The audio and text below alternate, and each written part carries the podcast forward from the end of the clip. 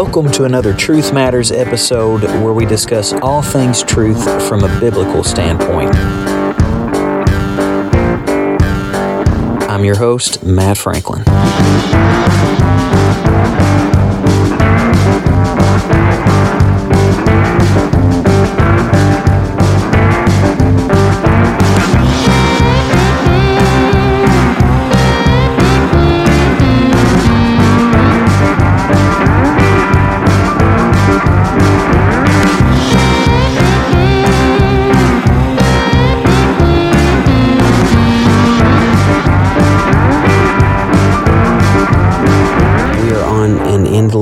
Treasure hunt, searching for success, searching for things, searching for something to give us fulfillment.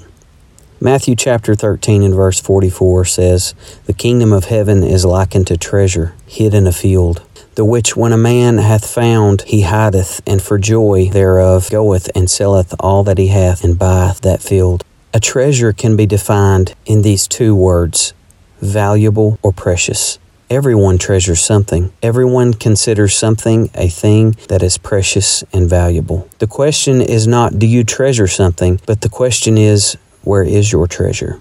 Matthew chapter 6, verses 19 through 21 says, Lay not up for yourselves treasures upon earth, where moth and rust doth corrupt, and where thieves break through and steal. But lay up for yourselves treasures in heaven, where neither moth nor rust doth corrupt, and where thieves do not break through nor steal. For where your treasure is, there will your heart be also. I think we in our human nature forget that we are actually eternal beings and that we're not going to be able to take the earthly treasures with us beyond the grave. So that begs the question why would you want to spend your whole life building up what will one day in an instant be burned away? I mentioned this fact in a recent episode, and I believe it's very fitting for this topic as well. Recent research has shown that using social media networking sites, namely Facebook, can increase a person's stress levels, produce anxiety, and negatively affect one's sense of self awareness. Using these sites might even cause a person to develop a mental health disorder or exacerbate an existing one. Why is that? It's because we typically follow those we like or admire, and we're constantly looking and comparing ourselves with others. How long did it take you to create that perfect profile picture so that you could present it with the world and let them know how perfect you are? How much work and effort we put into pleasing other people or to impressing others into thinking that we have this perfect life where there's no troubles, there's no struggles, there's no issues. And when we see others' Facebook posts, when we see others' profile pictures, when we see others posting things in, in their so perfect nature, we look at them and we, in a sense, begin to discredit ourselves or become jealous or think, I wish I had that. I wish I was there. I wish I was doing that. I wish I was them. And folks, if we're not careful, we'll forget the blessings that we have in our own home, in our own lives. Paul so wisely instructed us in 2 Corinthians 10 and 12 For we dare not make ourselves of the number, or compare ourselves with some that commend themselves, but they, measuring themselves by themselves, and comparing themselves among themselves, are not wise. It's not wise to compare yourself with others. It's not wise to say, I wish I was there. I wish I had that. I wish I had as much money as they have. I wish I had a house like that. I wish I had a car like that. I think sometimes in our lives we are looking around us so much at other things, at other people, at what they're doing, at what they've accomplished, their successes and their riches. And we tend to forget what we have, what God has done for us, how far we've come. How far have you came, Christian? Where were you 10 years ago? Look what God has done for you. Don't forget yourself in the busyness of looking at others. Psalms 49 and 16 says, Be not afraid when one is made rich, when the glory of his house is increased. Another word for afraid is anxious. The Bible tells us to be careful for nothing. Another word for careful is anxious. The Bible says, Be careful for nothing. Don't worry about anything. Don't be anxious for anything. Proverbs 15 and 6 says, In the house of the righteous is much treasure, but in the revenues of the wicked is trouble. Do you know why some Christians are miserable, stressed, and troubled? Because they're searching for treasure in all of the wrong places. The Bible says that in the house of the righteous is much treasure. Where is your treasure? Is it in earthly pleasure? King Solomon was a very wealthy man. In fact, he is considered the wealthiest man who ever lived. Several different sources believe Solomon was worth about $2 trillion.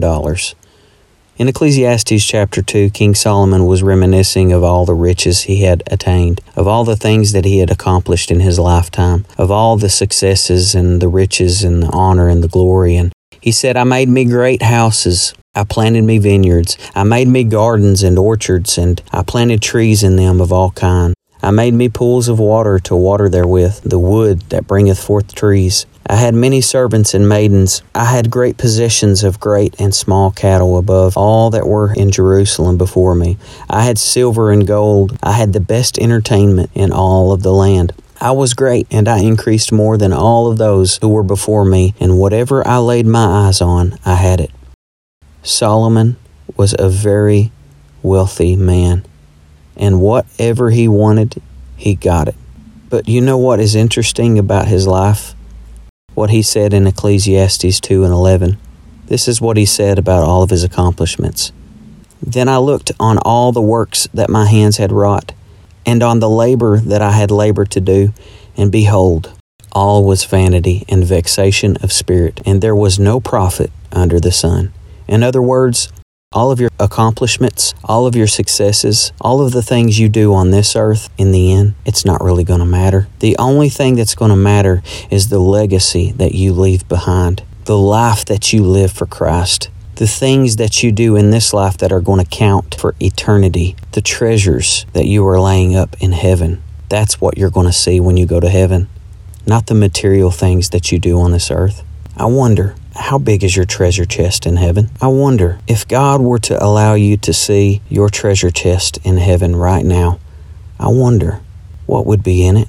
Would it be a big treasure chest full of many blessings and accomplishments and treasures that you've been laying up in heaven? Or would it be empty because you're too busy laying up treasures on earth that are one day going to vanish in an instant? If you enjoy Truth Matters podcast and would like to help this ministry continue spreading the truth of the gospel, consider becoming a patron. This ministry is 100% listener supported. Becoming a patron is safe, easy, and you can give a monthly gift as little as $1, $10, $100, or a one time donation of any amount. Simply send us an email at truthmatterswithmatt at gmail.com and we'll forward you the information you need to sign up. Thank you in advance. Your help is truly appreciated. Wilt thou set thine eyes upon that which is not? For riches certainly make themselves wings. They fly away as an eagle toward heaven, says Psalms 23 and 5. Is your treasure in things or the king? Where is your treasure? Is it in riches and wealth? Is it in power or pleasure? Is it in success and winning? Is it in entertainment and leisure? Is it in the earthly, fleeting things or the eternal things of heaven? Where is your treasure? For where your treasure is, there will your heart be. Where's your heart?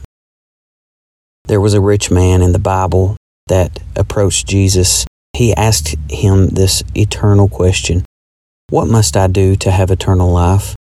Jesus replied, You know the commandments honor your father and mother, don't kill, don't steal, and so on. The ruler said, All of these things have I kept from my youth up. I've done everything by the book, so to speak. Jesus yet again responded, but this time it was to the man's shock. Jesus said, You lack one thing. Sell all you have and give to the poor, and you will have treasure in heaven, and come follow me. And the Bible says that when the man heard this, he was very sorrowful, for he was very rich. And when Jesus saw this man's reaction, he said, How hardly shall they that have riches enter into the kingdom of God? For it is easier for a camel to go through a needle's eye than for a rich man to enter into the kingdom of God. And the people heard it and asked Jesus, Who then can be saved? And Jesus said, The things which are impossible with men are possible with God. In other words, what he was saying is the danger is not when you have riches, but when the riches have you. Do the riches have you? Are you chasing worldly things? Are you trying to be the best? And are you trying to win the most? And are you trying to gain the most? And are you trying to compete with others? And are you trying to, to set up your kingdom here on this earth? Are you trying to impress others? Are you trying to impress those you don't even know? Jesus asked a very sobering question in Mark 8 and 36 For what shall it profit a man if he shall gain the whole world and lose his own soul? What is more valuable than your soul? Riches are not wrong when you have them, but riches are wrong when they have you.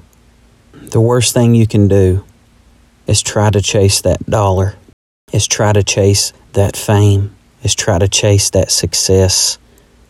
And all in your chasing, forget the God who created you.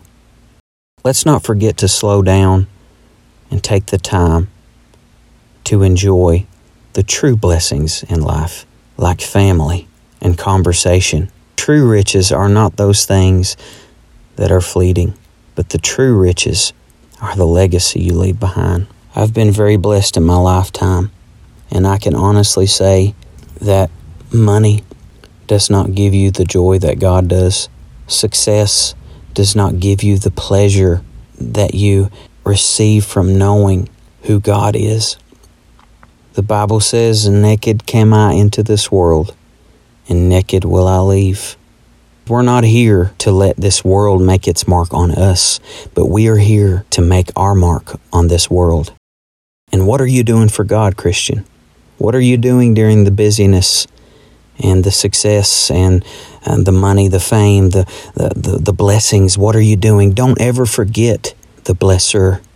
Many of us look for the blessings, but we forget the blesser. Many of us look at the streams, but we forget that they came from one source. All streams flow from God, all blessings flow from Him. Every good gift comes from above. Don't ever forget it. And don't ever forget to stop and say, Thank you, Lord. I know that these blessings come from you. And I know that success comes from you. And I know that this is not the most important thing. And I know that one day this is not really going to matter